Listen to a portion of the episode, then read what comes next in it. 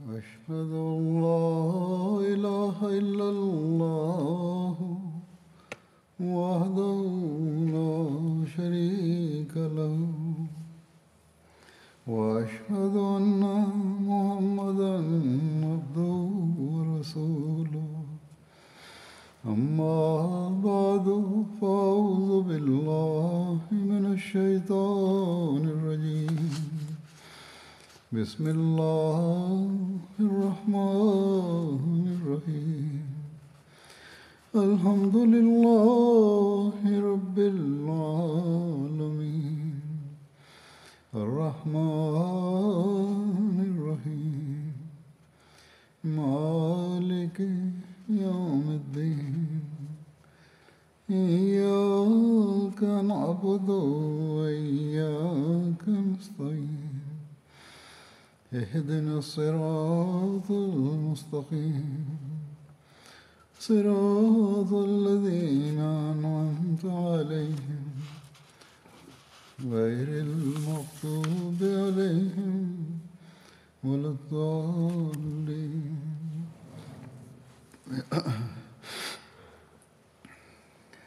Mungu amsaidie sana anasema nilikuwa naeleza hali za maisha ya hat abubakar sidik raziallahu anhu na mawazo yake kuhusu wale waliokataa kutoa zaka na kisha jinsi yeye alivyowatindia. Kuhusiana na habari hiyo imeelezwa zaidi katika tarikh tabri kama hivi. Makabila ya asad na ghatfan na te yaliungana na tuleha bin khuwailid ambaye alikuwa amedai kuwa nabii muongo isipokuwa watu wachache makhsus watu wa kabila la asad walikusanyika katika eneo la samira.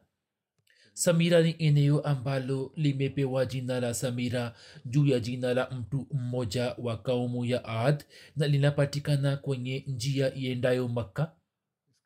Eneo hilo limezungukwa na milima yenye rangi nyeusi na ndiyo sababu ya kupewa jina hilo watu wa fazara na ghatfan pamoja na jamaa zao walikusanyika kusini mwa tiva.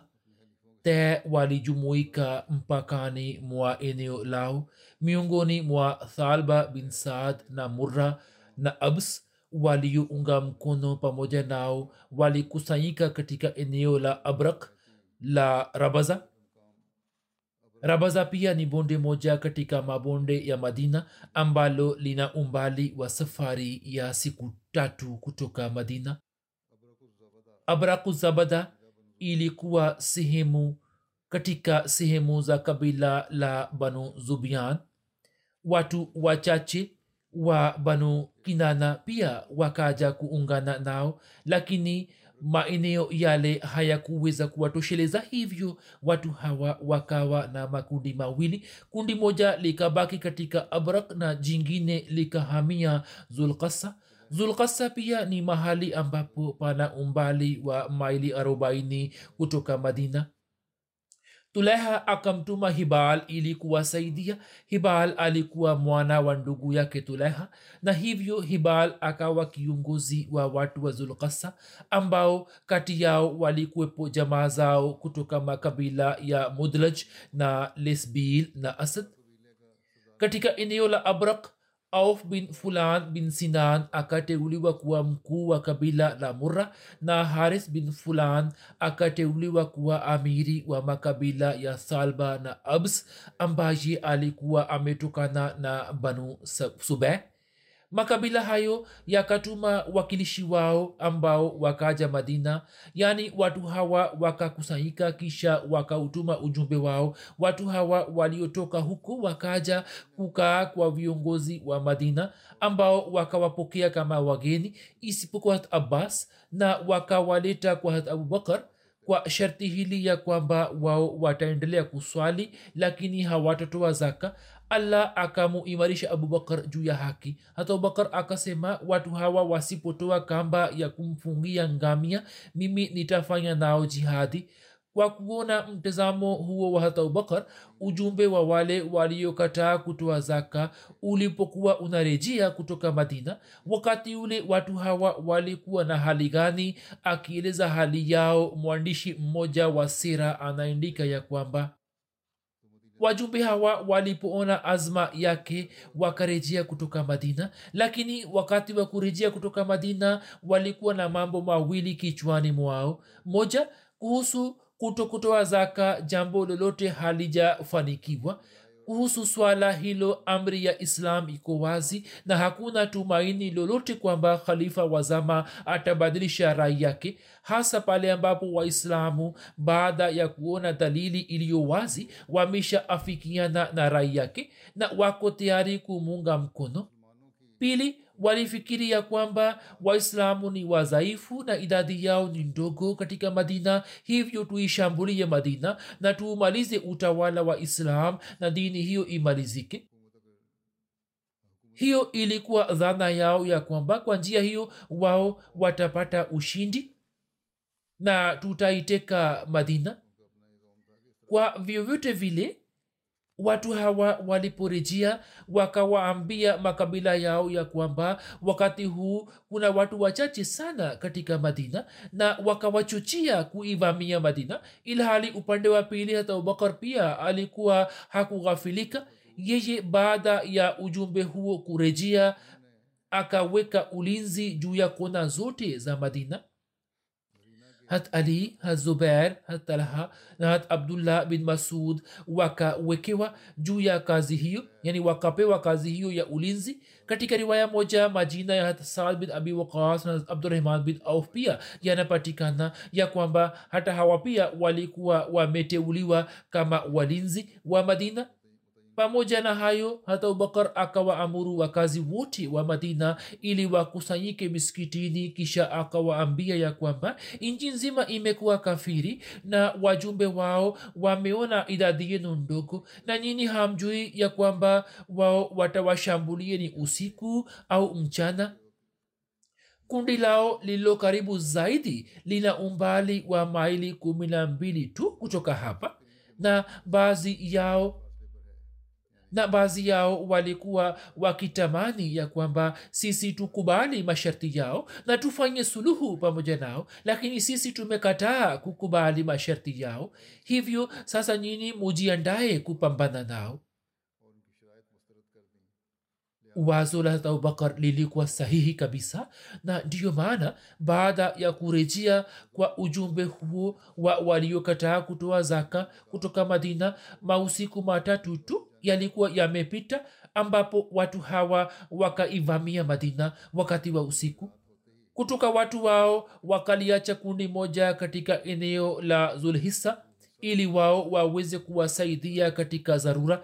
Zulhisa ni kati ya maji ya banu fazara na inapatikana katikati ya rabaza na nakhal basi washambuliaji hawa wakati wa usiku wakafika kwenye vituo vya ulinzi vya madina ambapo wanajeshi walikuwepo na nyuma yao walikuwepo wengine ambao walikuwa wanapanda juu. Walinzi wakawaambia watu wao kuhusu maadui na wakamtumia hata abubakar taarifa ya maadui hata abubakar akawatumia ujumbe ya kwamba wote waendelee kusimama kidete juu ya mahali pao na jeshi zima likafanya hivyo. Kisha hata abubakar akifuatana na waislamu waliokuwa miskitini na wakipanda ngamia akaelekea kwao na maadui wakashindwa waislamu wakiwa na ngamia zao wakawasaka hadi wao wakaenda kufika katika eneo la zulhisa kundi la maadui ambalo lilikuwa limeachwa nyuma kama jeshi la ziada wao wakajaza upepo katika mitungi ya ngozi na wakiifunga na kamba kisha wakatoka kupambana na waislamu nao wakatupa mitungi ile mbele ya ngamia za waislamu na kwa kuwa ngamia anaogopa kutoka kitu kama hicho hivyo ngamia wote wa waislamu wakaogopa na wakakimbia nyuma mpaka waislamu waliokuwa wamepanda juu yao hawakuweza kuwazuia hadi wao wakafika madina. Lakini waislamu hawakupata hasara yoyote kwa kuona hali hiyo ya waislamu maadui wakazani ya kwamba waislamu ni wadhaifu wala hawana uwezo wa kupambana nasi kutokana na wazo hilo wao wakawaambia wenzao kuhusu tukio hilo. Watu ambao walikuwa katika zulkisa na watu wa zulkisa wakitegemea habari hiyo wakaja kuungana na wenzao lakini wao walikuwa hawajui ya kwamba allah amewaandalia jambo gani ambalo yeye atalitimiza katika hali zote. Usiku kucha hata abubakar akaendelea kuandaa jeshi lake na baada ya kuandaa na kupanga utaratibu wa jeshi lake akaondoka kwa miguu noman bin mukarin alikuwa kiongozi wa maimana na abdullah bin mukarin alikuwa msimamizi wa maisra na suad bin mukarin akateuliwa kama mkuu wa sehemu ya nyuma ya jeshi aliyekuwa na baadhi ya wapanda farasi pia alfajiri ilikuwa bado haijatoka ambapo waislam na waliokataa kutoa zaka walikuwa wamesimama ana kwa ana katika uwanja wa vita. Maadui hawakuweza kupata habari ya ujio wa waislamu na waislamu wakaanza kupigana nao na vita ikapiganwa usiku na jua lilikuwa bado halijatoka ambapo maadui wakashindwa na wakakimbia kisha imeendikwa ya kwamba waislamu wakawateka wanyama wao wote katika vita hiyo hibal akauawa hata abubakar akawasaka hadi akafika zulkisa huo ulikuwa ushindi wa kwanza ambao allah akawajalia waislamu. Hata abubakar akamweka noma bin mukarin pamoja na watu wengine katika sehemu ile na mwenyewe akarejea madina. Hiyo ni kumbukumbu kumbu ya tarikh tabri mwandishi mmoja akifananisha vita hiyo na vita vya badar anaandika ya kwamba katika vita hiyo jinsi abubakar alivyoonyesha imani na yakini azma na uimara na ushujaa wake. Bila shaka kwa kuona hayo yote waislamu wakakumbuka zama za vita vya mtume salallahu wasallam.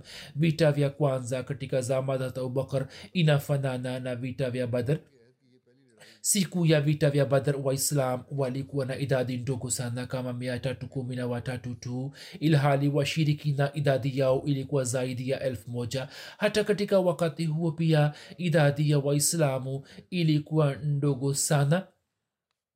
Na mbele ya waislamu makabila ya abs na zubian na ghatfan yalikuwa yamejumuika na yalikuwa yamewashambulia waislamu wakiwa pamoja. Wakati wa badr allah akawajalia waislamu ushindi na katika vita hii pia abubakar na wenzake wakaonyesha imani yao kamili na wakapata ushindi juu ya maadui. Kama vita vya badar ilivyokuwa imeleta matokeo na tija ya mbali. Vivyo hivyo katika vita hiyo pia ushindi wa waislamu ukauletea mustakbali wa islam athari nzito. Banu zubian na banu abs kwa sababu ya kushindwa kwao wakishikwa na ghadhabu na hasira kali wakawashambulia waislamu ambao walikuwa wanaishi katika maeneo yao na wakaanza kuwaua na kuwapa adhabu za aina aina na makabila mengine pia yakafanya hivyo. Hata abubakar alipopata taarifa ya zulma hizi juu ya waislamu akaapa kiapo ya kwamba yeye atapigana na washirikina kwa nguvu zote na kutoka kila kabila wale ambao wamewaua waislamu yeye atawaua kama kisasi chini ya uongozi wa hata abubakar mashambulizi ya waliokataa kutoa zaka yalipoangamizwa makabila mengine yaliyodhaifu yakaanza kuja madina na zaka zao. Makabila yaliyodhaifu yalipoona kwamba makabila yenye nguvu yameshindwa hapo wao wakaanza kuja madina na zaka zao kabila fulani likaja wakati wa muda wa awali wa usiku na kabila jingine likaja katika sehemu ya katikati ya usiku na kabila jingine likaja katika sehemu ya mwisho ya usiku. Watu hawa walipokuwa wakija madina watu wa madina walikuwa wanasema kwamba inaonekana kuwa watu hawa wameleta habari mbaya. Lakini hata bakar alikuwa anawaambia kwamba hapana hawa ni wenye habari njema na wamekuja kuunga mkono nasi hivyo pale walipojua kwamba makundi haya yamekuja kuunga mkono na waislamu na yameleta mali ya zaka hapo wakamwambia hata abubakar kwamba wewe ni mtu mwenye baraka sana na daima wewe umeendelea kutoa habari njema. Hata abubakar akawaambia kwamba wanaokuja na habari mbaya na wanakuja na nia mbaya wanatembea kwa kasi ilhali wenye kuleta habari njema wanatembea kwa utulivu na kwa amani. Hivyo mimi kwa kuona mwendo wao tu napiga hisabu baada ya kupata ushindi dhidi ya wale waliokataa kutoa zaka kuhusu ukusanyaji wa zaka. Imeendikwa katika tarikh tabria kwamba katika zama zile sadaka nyingi zikafika katika madina kiasi kwamba zikazidi kuliko mahitaji ya waislam. Katika muda huo huo jeshi la hat usama pia likarejea madina likiwa na ushindi na mafanikio hat usama aliporejea hat abubakar akamteua naibu wake katika madina pia inasemwa ya kwamba hat abubakar alikuwa amemteua sinan zamri kama naibu wake na akamwambia yeye na jeshi lake ya kwamba kwa sasa nini mupumzike na pia muwapumzishe wanyama wenu na abubakar mwenyewe akifuatana na watu wengine akaelekea zulkisa wakati huo waislam wakamwomba wakisema ya kwamba e khalifa wa mtume sisi tunakuomba sana tunakuomba kwa jina la allah ya kwamba wewe mwenyewe usiende katika vita hii kwani mungu apishe mbali kama ukipata shida yote basi nizamu nzima itavurugika. Hivyo wewe umtume mtu mwingine kwa ajili ya kazi hii. Ili yeye akipata shida fulani basi uweze kumteua mwingine juu ya nafasi yake. Hatubakar akasema wallahi sitafanya hivyo na mimi nitawaondoleni ghamu yenu hata kwa kujitolea uhai wangu kisha kuhusu shambulizi lilofanywa juu ya watu wa rabaza imeendikwa ya kwamba hata abubakar baada ya kufanya maandalizi yote akaenda zulhisa na zulkisa zulkisa ni mahali ambapo pana umbali wa maili arobaini kutoka madina. Numan abdullah na sued walikuwa katika makambi yao. Hadi hata abubakar akaenda kukutana na watu wa rabaza katika eneo la abrak vitakali ikatokea na mwishowe allah akawaanga kuangamiza haris na auf waliokuwa viongozi wa mura thalba na abs na fatiha akakamatwa akiwa hai. Hat abubakar akakaa katika abrak kwa siku kadhaa na akaifanya ardhi ya abrak kuwa malisho ya farasi za waislamu. Banu abs na banu zubian baada ya kushindwa katika vita hiyo wakaenda kuungana na tuleha ambaye akitoka samira alikuwa amefika bazakha na kukaa kule. Bazakha pia ni jina la chemchem ya banu asad. Na katika eneo hilo katika zama za hat abubakar vita kubwa ilikuwa imepiganwa na tulaha asdi. Kisha kuna mwandishi mmoja akieleza tabia ya makabila yaliyoshindwa anaandika ya kwamba ilikuwa vyema kwa abs zubian ghatfan bani bakar na makabila mengine yaliyokuwa yakiishi karibu na madina ya kwamba wao wangejizuia katika kuasi na wangemtii hata abubakar kikamilifu na wangekiri kutekeleza amri za islam na wakiungana na waislamu wangepigana vita na wale walioritadi.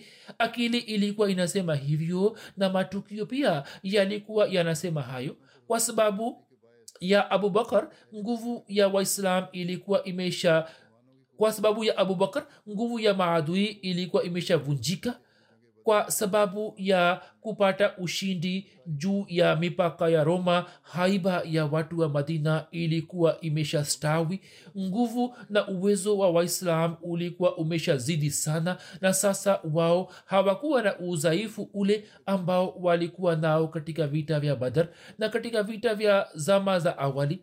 Sasa makka pia ilikuwa pamoja nao na taif pia ilikuwa pamoja nao na umuhimu wa miji yote miwili ulikuwa unaaminika na nchi nzima. Kisha katika makabila haya walikuwepo waislamu kwa wingi ambao waasi walikuwa wameshindwa kuwapotosha na hivyo uwezo wao ulikuwa umezofika sana lakini hata hivyo katika uadui wa waislam macho yao yalikuwa yamepofuka na walikuwa wameshindwa kuelewa chochote. Wao wakaacha watani wao na wakaenda kuungana mkono na tulaha bin khwalid nabii mungu na kabila la bani asad na waislamu waliokuwa wanaishi pamoja nao hawakuweza kuwazuia kufanya hivyo. Kutokana na kwenda kwao tulaiha na musalma wakazidi katika nguvu na katika yemen fitna ya uasi ikaanza kupata nguvu. Huzur anasema daima ikumbukwe ya kwamba watu wale walikuwa wameasi na kisha wakapigana vita. Yaani vita haikutokea juu ya madai ya mtu fulani tu bali wao walipoasi na kisha wakapigana vita hapo vita ikapiganwa zidi yao hata abdullah bin masud akieleza kuhusu ujasiri wa abubakar anasema kwamba baada ya kifo cha mtume saa salam sisi tulikuwa na hali hii ya kwamba kama allah kwa kumpitia abubakar sidik asingetusaidia hapo bila shaka sisi tungeangamia. Sisi waislamu wote tulikuwa na wazo moja tu ya kwamba sisi kwa ajili ya ngamia za zaka hatutapigana vita na watu na tutaendelea na ibada ya allah tu hadi tupate ushindi kamili. Lakini abubakar sidik akaamua kupambana na wale waliokataa kutoa zaka. Yeye akawawekea mambo mawili tu na sio la tatu moja wao wakubali kwa ajili yao mazila na wasipokubali basi wawe tayari kuacha watani wao na kupigana vita. Maana ya kukubali mazila ilikuwa hivi kwamba wao wakiri ya kuwa waliouawa kati yao ni watu wa motoni na watu wetu ni watu wa peponi. Wao watatupatia diet ya watu wetu mali ya ghanima tuliyopata kutoka kwao. Wao wasituombe ili tuwarudishie lakini mali yetu waliochukua wao wao waturudishie na wawe tayari kupokea adhabu za kufukuzwa nji ya nchi musleh maud akieleza habari hiyo anasema ya kwamba baada ya kifo cha mtume sawasalam baadhi ya makabila ya uarabuni yalipokataa kutoa zaka hapo abubakar akawa tayari kupigana nao vita. Wakati ule hali yenyewe ilikuwa inatisha mpaka mtu kama hat umar akamshauri hata abubakar ya kwamba watu hawa tuwatendee kwa upole. Lakini abubakar akamjibu na habari hiyo imeshaelezwa katika hutuba ya nyuma ya kwamba mwana wa abu kahafa anawezaje kusitisha amri ambayo mtume sallahualm alikuwa ameitoa? Wallahi kama watu hawa katika zama za mtume walikuwa wanatoa kamba ya kumfungia ngamia kama zaka basi nitachukua ile kamba kutoka kwao na sitapumzika mpaka wao watoe zaka katika swala hilo kama nyini hamwezi kunisaidia basi msinisaidie. Mimi nikiwa peke yangu nitapambana nao. Muslemaud anasema kwamba huo ndio utii wa mtume salllahualhi ya kwamba hali ni tete na yenye hatari na masohaba wakubwa wanamshauri kinyume cha vita. Lakini hata hivyo kwa ajili ya kutimiza amri ya mtume salllahualhi wasallam abubakar anakuwa tayari kuvumilia kila aina ya shida na hatari kisha musleh maud anaandika ya kwamba katika zama za hata abubakar fitina ya uritadhi iliposambaa na katika kijiji tu na katika kijiji tu sala ya pamoja ilikuwa inaswaliwa na jeshi pia likatumwa siria hata katika hali hiyo pia yeye akawatumia ujumbe kwa wale waliokataa kutoa zaka ya kwamba katika zama za mtume saa salam kama kuna mtu aliyekuwa anatoa kamba fulani na saizi yeye hatoi basi mimi nitachukua kutoka kwake kwa nguvu. Hat umar mtu aliyeshujaa na jasiri alikuwa na rai yake ya kwamba wakati huu si vizuri kuweka msisitizo juu ya zaka lakini hat abubakar hakukubali ombi lake. Hilo linaonyesha ya kwamba zaka ni muhimu kiasi gani musleh maud alipokuwa akitoa hutuba moja juu ya uchamungu na hatua zake. Katika hutuba zile hutuba ile alikuwa ameeleza daraja za uchamungu na pamoja na kueleza daraja za uchamungu alikuwa ameeleza umuhimu wa zaka na alikuwa amewahamasisha wahamadia kuhusu uchamungu. Na pia alikuwa amesema kwamba ni muhimu kwa watu wanaoshika uchamungu na wanapaswa kukumbuka ya kwamba zaka pia ni muhimu sana kisha katika sehemu nyingine musleh maud anasema ya kwamba kuna swala muhimu sana ambalo ni la zaka lakini watu hawajaelewa swala hilo. Mwenyezi mungu baadhi ya swala ametoa amri yake. Abubakar akasema mimi nitawatendea watu waliokataa kutoa zaka. Kama mtume saa alivyokuwa amewatendea makafiri wanaume wa watu hawa mimi nitawafanya kuwa watumwa na wanawake wao pia kama wajakazi baada ya kifo cha mtume saa majaribio yakatokea ambapo nchi nzima ikaritadhi isipokuwa miji mitatu ya arab yani makka madina na mji mmoja mwingine. Hat umar akasema watu wanaokataa kutoa zaka ufanye suluhu pamoja nao. Kwanza tupigane vita na wale walioritadhi na polepole pole watu hawa watarekebika tu. Jambo la kwanza ni hili ya kwamba manabii waongo waangamizwe kwani fitna yao ni kali sana? Hatubakar akasema kama watu wasipotoa mtoto wa mbuzi au kamba ya kumfungia ngamia kama zaka mali ambayo wao walikuwa wanaitoa katika zama za mtume saa salam basi mimi nitapigana nao vita. Na kama mtaniacha na wanyama wa porini pamwe na walioritadhi waje kunivamia hata hivyo mimi nitapigana nao vita nikiwa peke yangu hiyo pia ni baraka katika baraka za ukhalifa ya kwamba kwa ajili ya kustawisha sheria khalifa wazama anafanya juhudi kubwa. Muslim maud anasema katika sehemu nyingine watu wanaleta pingamizi nyingine lakini mwenyezi mungu ameshatoa jibu lake miaka mia iliyopita. Wanaleta shutma wanasema ya kwamba shawirhum fil amri na ushauriane nao katika mambo yaliyo muhimu. Amri hiyo ni kwa ajili ya mtume saa salam tu na si kwa ajili ya ukhalifa lakini watu hawa wakumbuke ya kwamba hata abubakar alipokuwa akishutumiwa kuhusu zaka shutma ile pia ilikuwa inafanana na shutma hii. Yani khuz min amwalihim sadaka chukua sadaka katika mali zao. Nao wakasema ya kwamba amri hiyo ni kwa ajili ya mtume tu. Sasa kwa kuwa yeye hayupo hivyo hakuna anaye haki ya kuchukua sadaka. Yule aliyekuwa ameshaamrishwa yule, yule aliyekuwa ameamrishwa amekufa tayari abubakar akawapa jibu ya kwamba sasa mimi ndiye ninayehusika. Na maud akasema ya kwamba mimi pia namwambia mwenye kuniletea shutma kwamba sasa mimi ndiye ninayehusika na swala hilo. Maud anasema kama wakati ule jibu hili lilikuwa kweli na bila shaka lilikuwa kweli aliotoa abubakar basi hiyo pia ni sahihi ninayosema mimi kwamba leo mimi nahusika na swala hilo na kanuni hiyo hiyo itaendelea kutumika kuhusu nizamu ya ukhalifa. Kisha anasema kwamba kama shutuma yenu iwe sahihi basi tutalazimika kufuta amri nyingi za qurani tukufu na huo ni upotevu ulio wazi wazi.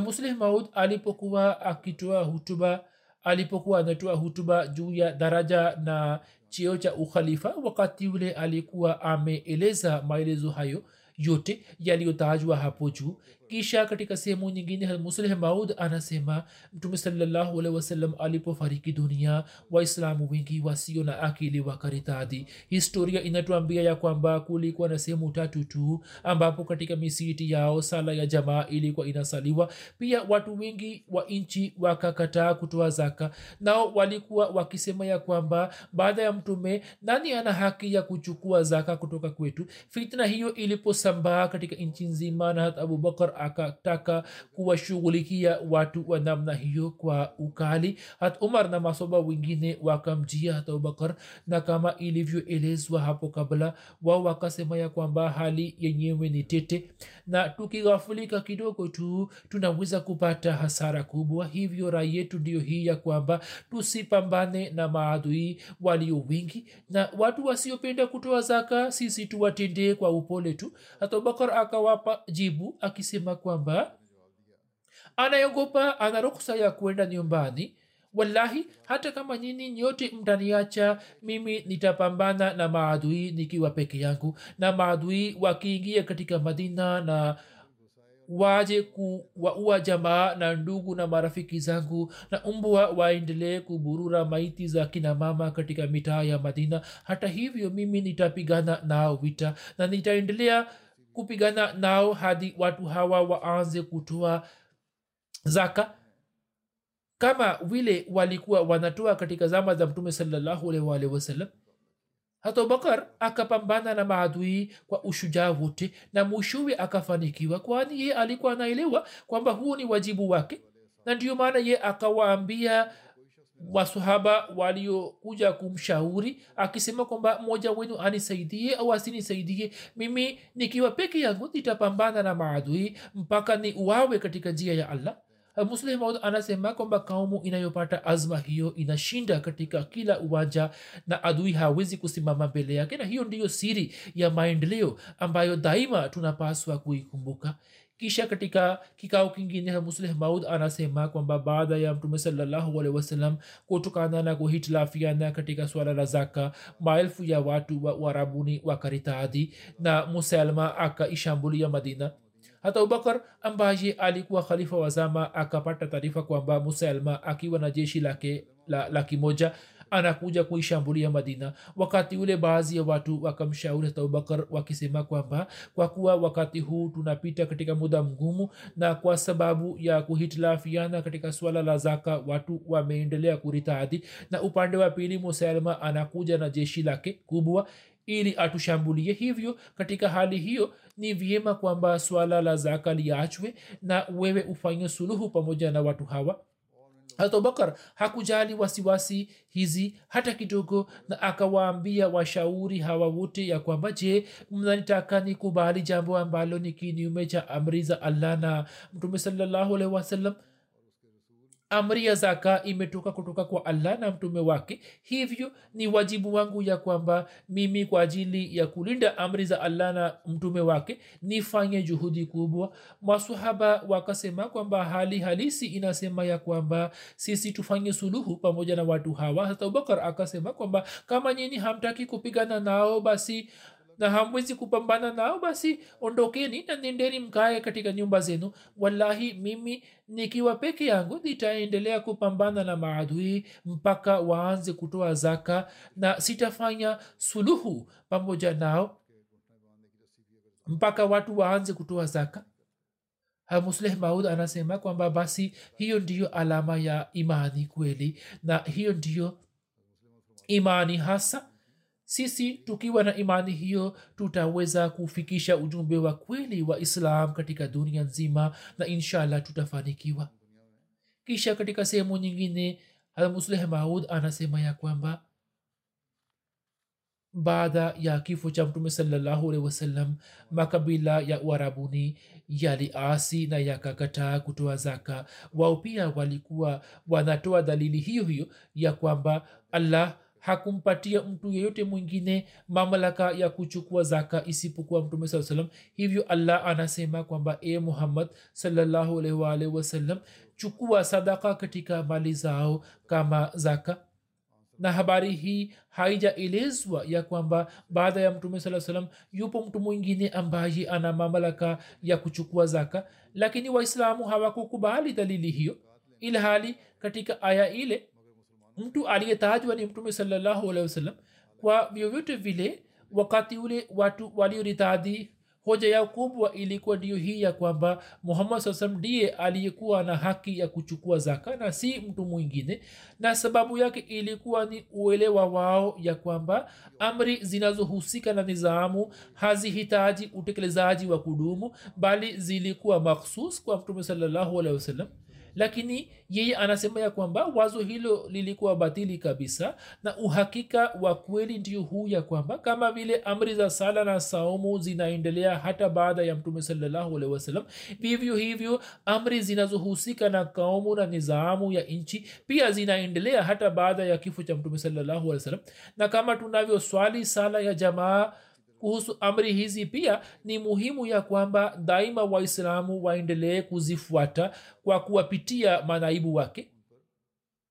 Kisha katika sehemu nyingine musleh maud anasema kwamba mtume salallahu wasallam alipofariki dunia na hata abubakar akachaguliwa kuwa khalifa wakati ule nchi nzima ikaritadhi na watu wakakataa kutoa zaka isipokuwa maka na madina na kijiji kingine kadogo tu na wakasema ya kwamba allah alikuwa amemwambia mtume saa salam ya kwamba khuz min amwalihim sadaka chukua sadaka katika mali zao. Hivyo hakuna mwingine mwenye mamlaka ya kuchukua zaka kutoka kwetu ilmuradhi nchi nzima ikaritaati na ikajitokeza kupigana vita na waislamu katika zama za mtume sallahualwasalam ijapokuwa islam ilikuwa na udhaifu lakini makabila ya uarabuni yalikuwa yanawashambulia waislamu katika nyakati tofauti. Mara kabila moja likashambulia na mara kabila jingine katika vita vya ahzab jeshi la makafiri likawashambulia waislamu kwa pamoja.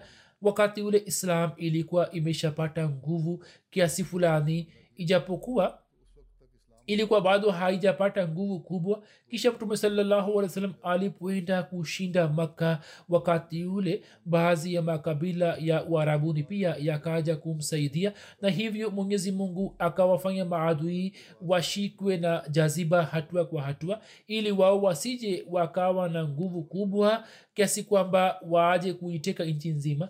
Lakini katika zama za abubakar nchi nzima ikaritadhi isipokuwa maka na madina na kijiji kingine kadogo tu na watu wa maeneo mengine yote wakakataa kutoa zaka na wakaaja na jeshi lao ili wapigane vita na waislamu yaani pamoja na kukataa kutoa zaka wakaja kupigana na waislamu. Katika baadhi ya maeneo walikuwa na jeshi kama laki moja moja lakini upande wa pili kulikuwa na jeshi la elfu kumi tu ambalo lilikuwa linakwenda siria jeshi ambalo mtume saa salam alikuwa amelitayarisha katika uhai wake ili kulishambulia eneo la kirumi na alikuwa amemteua usama kama amiri wa jeshi na huko nyuma waliokuwa wamebaki walikuwa wazee na vijana wachache tu. Kwa kuona hali hiyo masohaba wakafikiria kwamba katika hali hii ya uasi jeshi la usama likiondoka madina itakosa ulinzi. Hivyo ujumbe wa masohaba wakubwa wakaja kwa hata abubakar raziallahu anhu na wakasema ya kwamba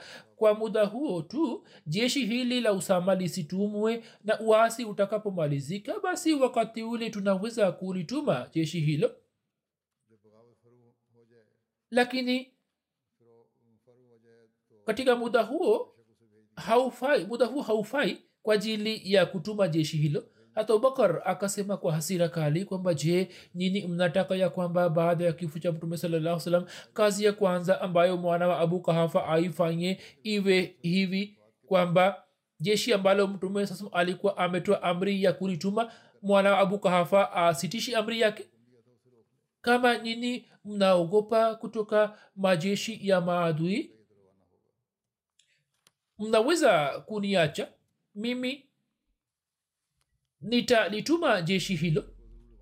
Na kama nyini mna hofu kutoka majeshi ya maadui basi muniache tu. Mimi nikiwa peke yangu nitaendelea kupambana na maadui. Hamuslemoda anasema kwamba huo ni uthibitisho mkubwa wa yabudunani la la yushrikuna bishaia yani wao wataniabudu wala hawatanishirikisha na chochote. Yani wenye kukaa na ukhalifa watakuwa na sifa hiyo. Na hiyo ni hali ambayo inaendelea pamoja na nizamu ya ukhalifa na itaendelea kudumu kisha anasema kwamba swala la pili lilikuwa ni la zaka. Masahaba wakasema kwamba kama huwezi kulizuia jeshi basi fanya hivi ya kwamba ufanye suluhu na watu hawa.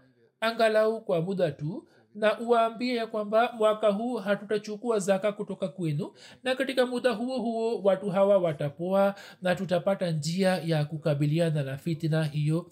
Lakini abubakar akasema hapana hiyo haitatokea. Hapo maswahaba wakasema kama jeshi la usama pia likiondoka na suluhu pia haijafanywa sasa nani atapigana na maadui katika madina kuna wazee na watu walio dhaifu na kuna vijana wachache tu. Sasa watawezaje kupambana na malaki? Hata abubakar akawapa jibu akisema kwamba ini marafiki zangu kama nini hamwezi kupigana na maadui abubakar akiwa peke yake atapigana nao musleh maud anasema hayo ni madai ya mtu asiyejua sana fani ya kupigana vita na ni mtu ambaye watu walikuwa wanafikiri kwamba ni mtu mwenye moyo dhaifu. Kisha ushujaa na ujasiri huo ukatokea kutoka wapi? Bila shaka huo ukapatikana kwani abubakar alikuwa ameelewa ya kwamba mimi nimeteuliwa na allah subhanahu wataala juu ya daraja hiyo ya ukhalifa na huu ni wajibu wangu ya kwamba mimi nitoke nipigane na maadui. Kunijalia ushindi au kuto kunijalia ushindi na kazi ya allah. Allah akipenda atanijalia ushindi na asipopenda basi hata kama jeshi zima lijumuike halitaweza kupata ushindi. Uamuzi wa abubakar ukaleta matokeo gani kuhusu hilo? Musleh maud anasema kwamba abubakar akatuma jeshi la usama kuelekea mauta ilhali masahaba walikuwa hawataki. Lakini baada ya siku arobaini jeshi hili la usama likarejea likiwa na shani kubwa na wote wakashuhudia nusura na msaada wa allah ukiteremka juu yao. Kisha baada ya kumaliza swala hilo hata abubakar akaelekea upande wa manabii waongo na akamaliza fitina yao na fitina hiyo ikaangamizwa kabisa. Kisha walioritadi pia wakapata hali hiyo hiyo. Masahaba wakubwa pia walikuwa wamehitilafiana na hata abubakar na walikuwa wanasema kwamba watu wanaokiri umoja wa allah na utume wa mtume na wamekataa kutoa zaka tu kivipi tunaweza kupigana nao vita? Lakini abubakar kwa ujasiri mkubwa akasema kwamba kama leo tukiwapa ruksa ya kuacha kutoa zaka polepole pole, watu wataacha kuswali na kufunga saumu pia na islam itabaki kama jina tu. Ilmuradi katika hali hiyo abubakar akapambana na wale waliokataa kutoa zaka na mwishowe akapata ushindi na mafanikio na watu wote waliokuwa wamepotea wakaongoka khalifa mtukufu anasema habari hizi bado zinaendelea inshallah nitazieleza katika siku za usoni kama ninavyoendelea kusema mara kwa mara ya kwamba siku hizi mwendelee kuiombea dunia na msipunguze maombi yenu hasa mufanye dua hii ya kwamba dunia imtambue muumba wake na huo ndio utatuzi wa kuisalimisha dunia kutoka maangamio allah aturehemu na apokee maombi yetu napenda kumzungumzia marehemu mmoja na baada ya sala ya ijumaa nitasalisha sala ya jeneza kwa ghaibu. Huyo ni mheshimiwa maulana mubarak nazir sahib ambaye amewahi kuwa mwalimu mkuu wa jamia ahmadia kanada na pia aliwahi kuwa mbashiri mkuu wa kanada machi nane akiwa na umri wa miaka 87 akafariki dunia. Inalillahi wainarajiun kwa fadhili za allah alikuwa musi. Marehemu alikuwa na tabia njema sana mwenye kumtegemea allah mwenye kufanya kufanya maombi mengi na alikuwa na tabia ya kurizika kwa kile alicho nacho na alikuwa na tabia tukufu. Nikimwona yeye daima nilikuwa na hisi ya kwamba namwona mtu aliye mwema na mcha mungu sana. Utambulisho wa familia yake ni kama ufuatao ya kwamba marehemu alikuwa mtoto wa maulana nazir ahmad ali saheb nabi amina begam sahiba baba yake mukaram nazir ahmad ali saheb alikuwa mbashiri wa jumuiya katika familia yake jumuiya ilikuwa imepatikana kwa kumpitia babu yake babu fakir ali saheb ambaye alikuwa amefanya bayat juu ya mkono wa masihi maula islam na baadaye yeye alikuwa ameteuliwa kama mkuu wa kwanza wa kituo cha reli katika kadian katika kadian babu yake alikuwa na nyumba yake ambayo ilikuwa maarufu kwa jina la fakir manzal baba yake alikuwa hat maulana nazir ahmad ali saheb ambaye sawa na amri ya hat musleh maud mwaka 1929 aliweza kuitumikia jumuiya nchini ghana na baadaye akapelekwa nchini siraliun mwaka 1943 baba yake yani maulana nazir ahmad ali saheb alipokuwa anarejea nchini siraliun na marehemu mubarak nazir saheb na mama yake pia walikuwa pamoja naye katika safari katika safari hiyo kuna tukio moja la kusisimua imani likatokea na maulana mubarak nazir saheb anaeleza tukio hili kama hivi. Safari hii ilichukua miezi mitatu na ilikuwa ni ya meli. Wakati ule umri wake ulikuwa ni miaka kumi na mmoja. Katika safari ile yeye aliugua na marazi yake yakazidi mpaka ikaonekana kwamba yeye atakufa tu. Safari ilikuwa ni ya meli kama nisemavyo. Sasa kabla ya kupanda kwenye meli au watakuwa wamebadilisha meli. Lakini habari hii ni wakati wa safari ile. Marehemu alikuwa ameshaugua na uongozi wa meli kwa kuona hali ya mtoto wakamwambia baba yake ya kwamba mwanao anakaribia kufa. Takriban amekufa tu. Sasa katika safari akifa sisi hatuna sehemu ya kutunza maiti yake katika meli hivyo hatuwezi kukupa ruksa ya kupanda meli. Maulana saheb akasema kwamba nimeamrishwa na khalifa wa zama hivyo lazima nitapanda meli. Kisha uongozi wa meli wakasema kwamba tunakuruhusu kupanda meli kwa sharti moja tu kwamba wewe utuindikie kwamba ikiwa mwanao akifa katika safari basi tutatupa maiti yake baharini. Waliposema maneno hayo mama wa mubarak saheb akaanza kulia na akamwambia mumewe ya kwamba huyu ni mtoto wetu ni mtoto wetu. Hivyo labda tutakwenda katika meli nyingine. Maulana nazir ahmad saheb akampa moyo mkewe na akasema kwamba mimi ni mbashiri ambaye khalifatulmasih amempa jukumu fulani na amenituma. Mimi sijui kwamba lini nitapata meli nyingine. Hivyo wewe uwe na imani mtoto huyo hatapata shida yoyote. Na akisema hayo akaelekea kwa kapteni na akasema kwamba lete karatasi na niambie nitie saini wapi? Kisha akamwambia kapteni kwamba kama mtoto huyo akifa basi mumtupe baharini. Lakini pia nataka kukuambia ya kwamba mtoto huyo hatakufa.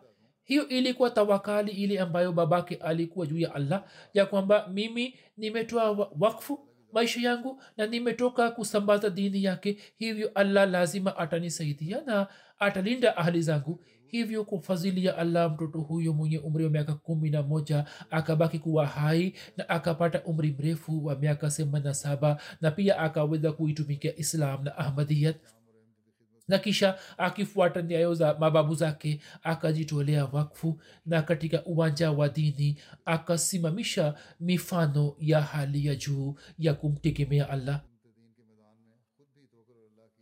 yeye baada ya kumaliza masomo yake akapata ajira serikalini ambapo akafanya kazi ya serikali kwa muda.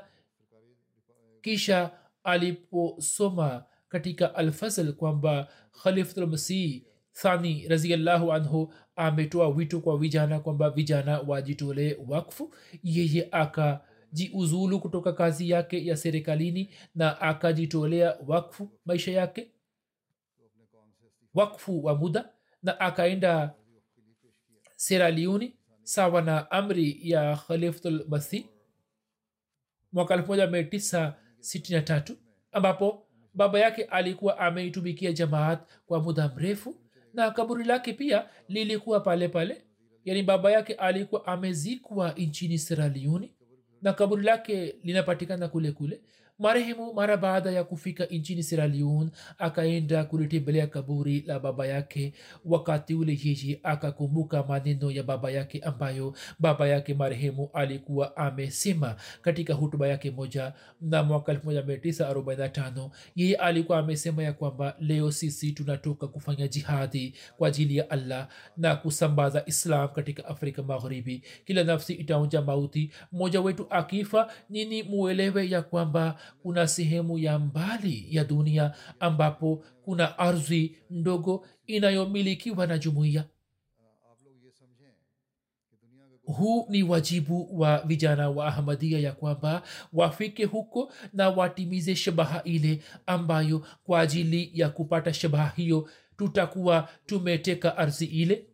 Katika sura ya makaburi maana yake ni kwamba kuna ardhi ndogo ambapo kuna kaburi la mbashiri wa jamaat na kwa sababu ya kaburi lake jumuiya inamiliki ardhi ile basi makaburi yetu, yetu yatawalazimuni ya kwamba nini muwalee watoto wenu ili watoto wenu waweze kufikia shabaha hiyo.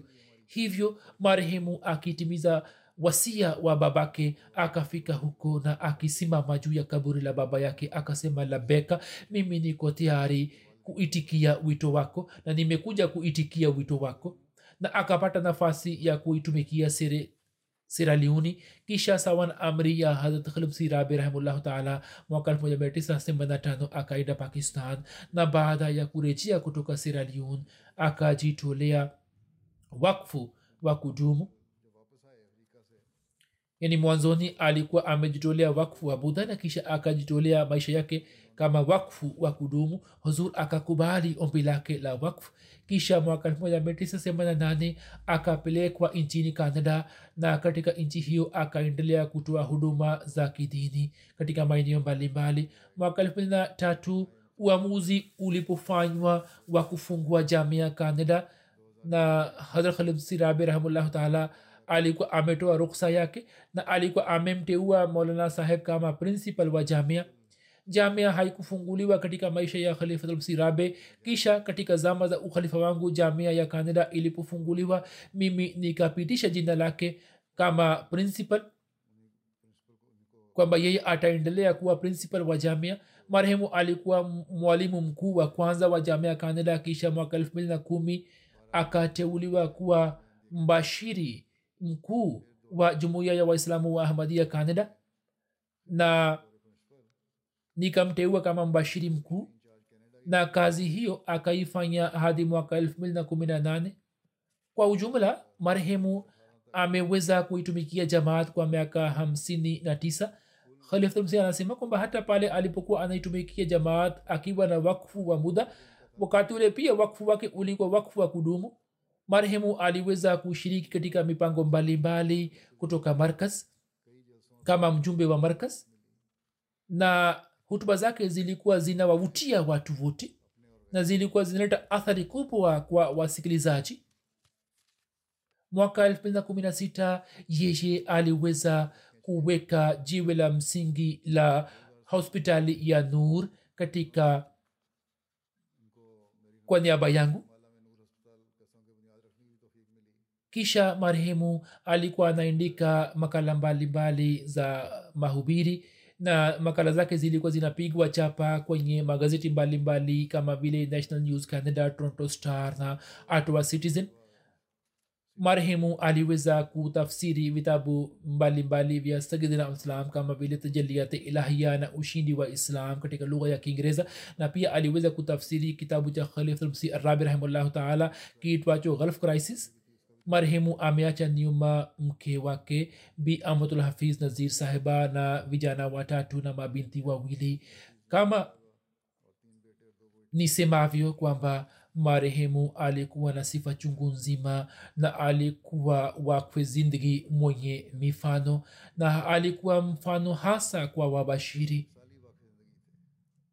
Na maisha yake yalikuwa picha kamili ya kutanguliza dini juu ya dunia? Daima aliendelea kuitumikia jamaat na akaendelea kuonyesha utii kamili kwa khalifa wa zama. Kama nisemavyo marehemu alikuwa na fani kubwa na umahiri mkubwa katika kutoa hutuba na alikuwa na uwezo mkubwa wa kutoa hutuba katika lugha ya kiurdu na kiingereza na hutuba zake zilikuwa zinawavutia watu.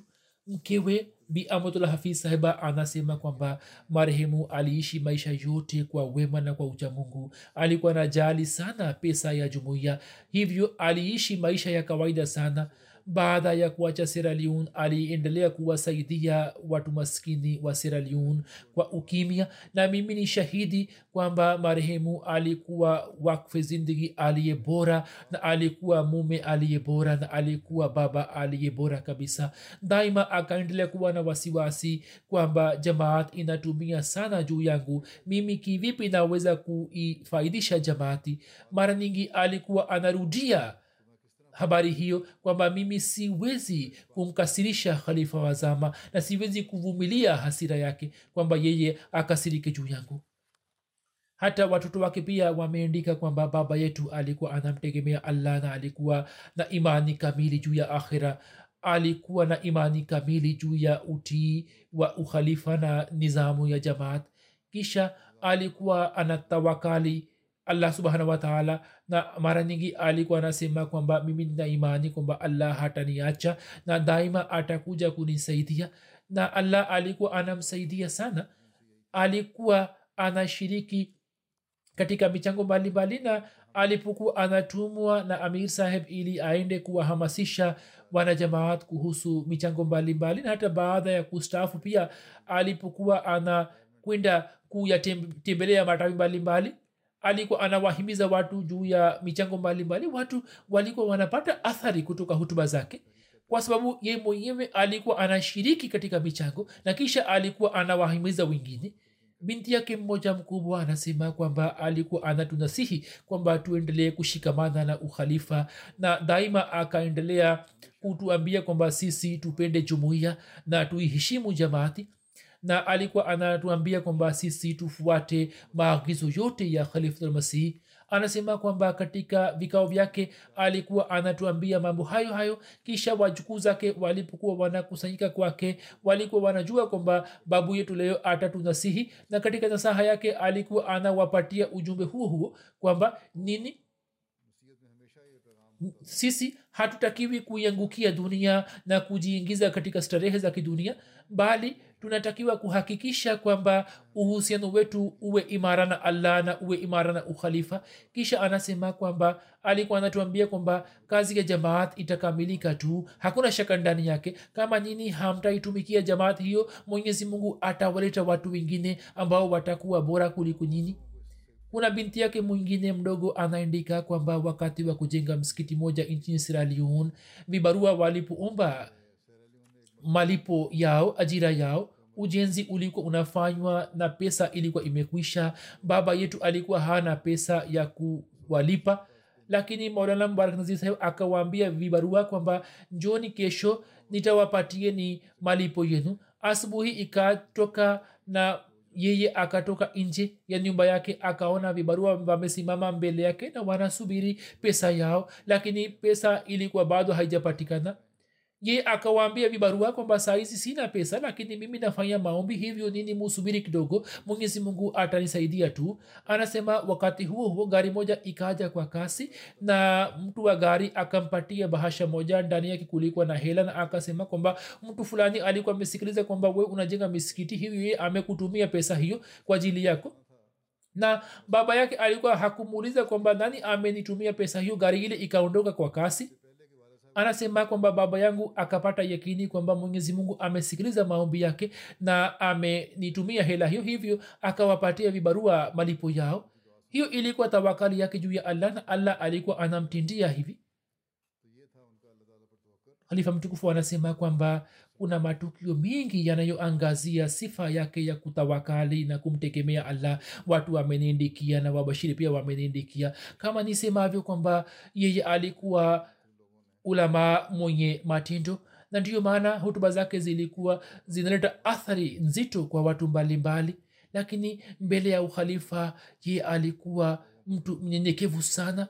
Mwenyezi mungu ampandishe katika daraja na awajalie watoto wake na vizazi vyake waweze kushika nyayo zake na waweze kuwa warisi wa maombi yake. Mwenyezi mungu aijalie jumuiya watumishi kama hawa wenye kuitumikia jamaat kwa moyo wote.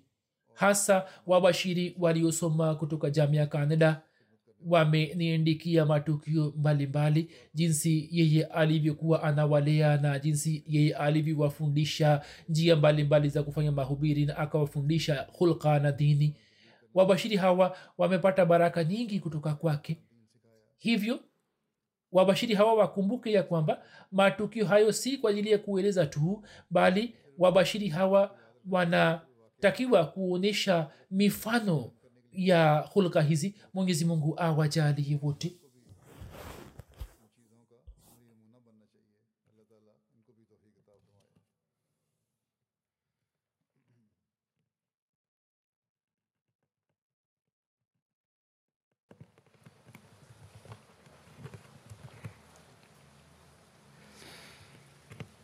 الحمد لله الحمد لله نحمده ونستعينه ونستغفره ونؤمن به ونتوكل عليه ونعوذ بالله من شرور أنفسنا ومن سيئات أعمالنا. من يهده الله فلا مضل له ومن يضلل فلا هادي له. ونشهد أن لا إله إلا الله. ونشهد أن محمدا عبده ورسوله.